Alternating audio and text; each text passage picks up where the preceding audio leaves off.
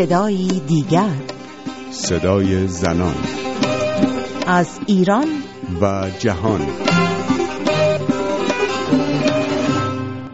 سلام به صدای دیگر خوش آمدید. من رویا کریمی مجد در شماره دیگر از مجله هفتگی صدای دیگر با شما خواهم بود تا ابتدا نگاهی داشته باشیم به موضوع قدیمی کاندیدا شدن زنان در انتخابات ریاست جمهوری در ایران و سپس به طرح محدودیت های جدید برای دختران ایرانی خواهیم پرداخت. اما پیش از همه نسرین ستوده وکیل دادگستری و بهاره هدایت فعال دانشجویی با پرداخت وسیقه های 300 و 700 میلیون تومانی به مرخصی آمدند. نسرین ستوده وکیل دادگستری و فعال مسائل زنان که به اتهام تبلیغ و اقدام علیه امنیت ملی در زندان اوین تحمل حبس می کند روز پنجشنبه با تودیع وسیقه و برای تنها سه روز مرخصی از زندان آزاد شد. این اولین بار پس از بازداشت نسرین ستوده در شهریور ماه سال 89 است که با درخواست مرخصی او موافقت شده است.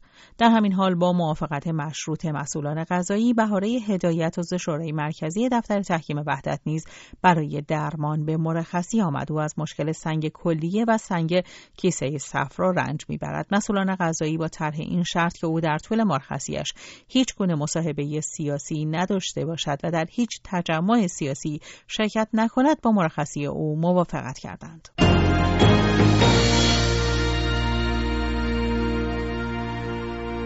در حالی که رهبران بیش از 17 کشور جهان در حال حاضر زن هستند اما به نظر می رسد در جمهوری اسلامی هنوز بحث بر سر این است که آیا زنان می توانند کاندیدای ریاست جمهوری شوند.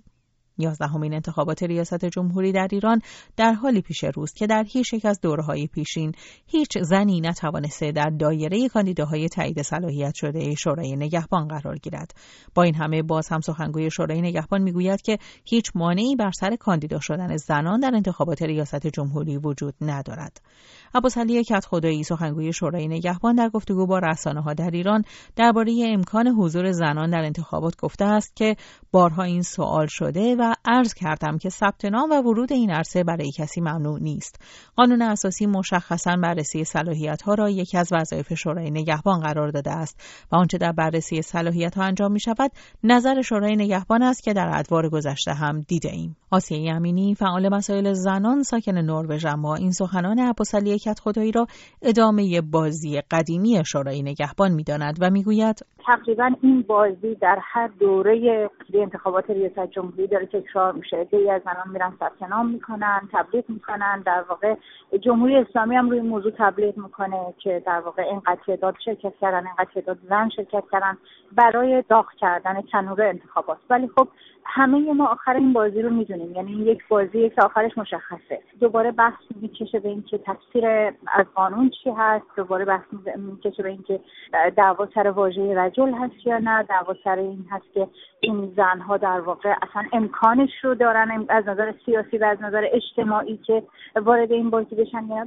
برای من فکر می‌کنم حتی اگر شورای نگهبان به تفسیر این اصل قانونی بپردازه این مشکل همچنان مشکل باقی خواهد ماند. علت این دلیل من این هست که این بازی مسبوق به سابقه است. شما ببینید اصلا نه در بحث ریاست جمهوری. حتی در بحثی مثل انتخاب وزیر در دولتی مثل دولت اصلاحات که این همه ادعای برابری در خیلی از مسائل اجتماعی و جنسیتی رو داشت رئیس جمهور نتونست حتی یک وزیر زن انتخاب بکنه. در دوره آقای احمدی نژاد باز همین یک بازی سیاسی بود که وزرای زن انتخاب شدن که آخرش رو هم دیدیم به کجا ختم شده این بحث در ریاست جمهوری که خیلی بحث داغتر و بزرگتریه. من فکر می‌کنم که این مشکل یک مشکل فکری در بنیاد جمهوری اسلامی هست. در جامعه این که مرد رو رئیس یک خانواده می‌دونه چطور ممکنه که یک دولت یک رئیس زن برای خودش انتخاب بکنه؟ چهارشنبه گذشته شورای نگهبان اعلام کرد که در حال بررسی آیین نامی است که در آن اصل 115 همه قانون اساسی تفسیر شود. بر اساس این اصل رئیس جمهور باید از میان رجال مذهبی و سیاسی که واجد شرایط زیر باشند انتخاب شود. ایرانی الاصل تابع ایران مدیر و مدبر دارای حسن سابقه و امانت و تقوا مؤمن و معتقد به مبانی جمهوری اسلامی ایران و مذهب رسمی کشور. آسیه امینی نیز با اینکه معتقد است باید منتظر ماند و دید که تفسیر شورای نگهبان از رجال مذهبی و سیاسی چه خواهد بود اما می‌گوید که پیش بینی تفسیر شورای نگهبان چندان هم دور از ذهن نیست. اصلی رو که شورای نگهبان که در واقع وظیفش انتباق موقع تصویب شده مجلس با قانون اساسی و شرع اسلام هست. یعنی در واقع تکلیفش رو از پیش با ما روشن کرده. اصلی رو که قرار باشه این شورا تفسیرش بکنه مسلما به نفع نیمی از جامعه ایران یعنی زنان نخواهد. اگر شورای نگهبان قرار بود که تصاوی جنسیتی رو برگزار بکنه در مجلس ششم با در واقع کنوانسیون رفع تبعیض از زنان مخالفت نمی‌کرد. بنابراین با این سابقه ما نمی‌تونیم امیدی داشته باشیم که حتی تفسیر این ماده بتونه کمکی به جامعه زنان ایران بکنه. ابوسعلی کت خدایی در پاسخ به این پرسش که آیا زنان جزء رجل سیاسی و مذهبی محسوب می‌شوند یا خیر گفته است ما بحث رسمی در این زمینه نداشتیم که بخواهیم نتایج آن را اعلام کنیم.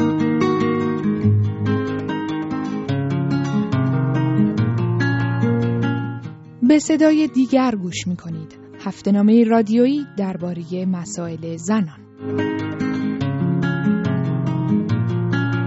نشانی ایمیل ما زن at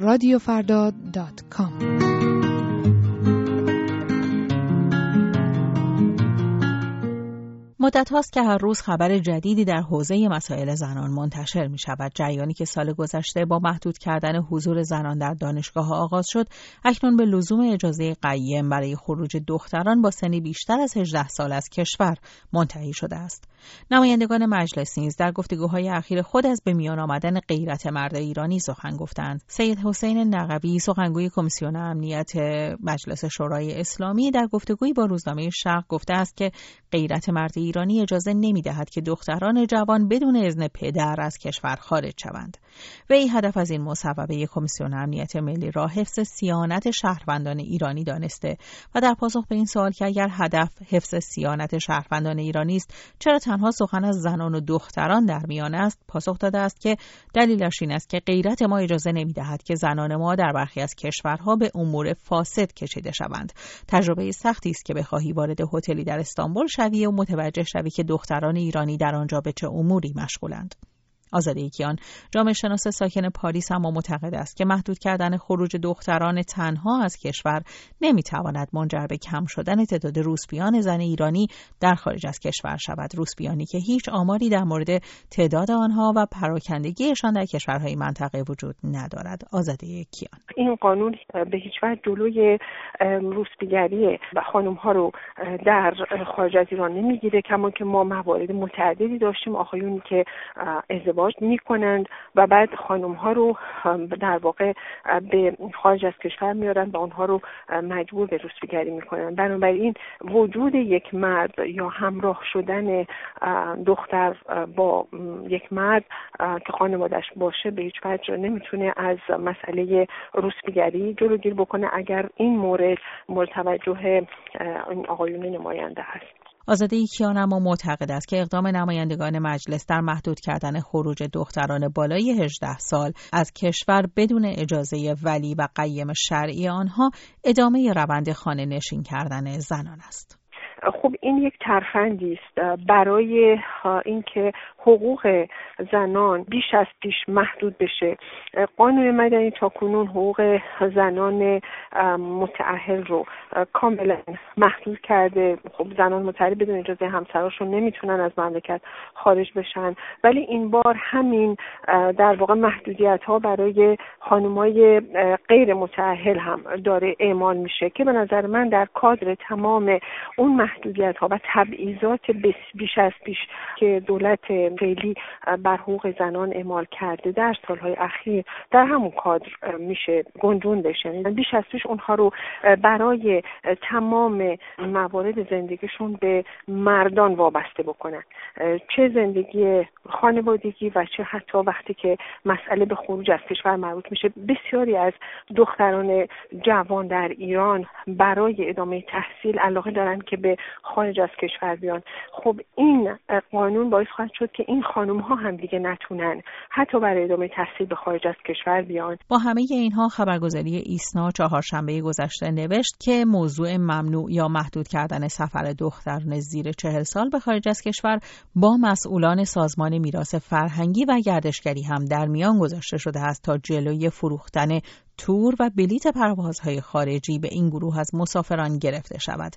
با این وجود مسئولان سازمان میراث فرهنگی و گردشگری ایران تا کنون درباره این موضوع اظهار نظر نکرد. به پایان شماره دیگر از مجله هفتگی صدای دیگر رسیدیم از اینکه تا این لحظه در کنار ما بودید سپاس گذارم تا هفته دیگر و صدای دیگر پاینده باشید و شاد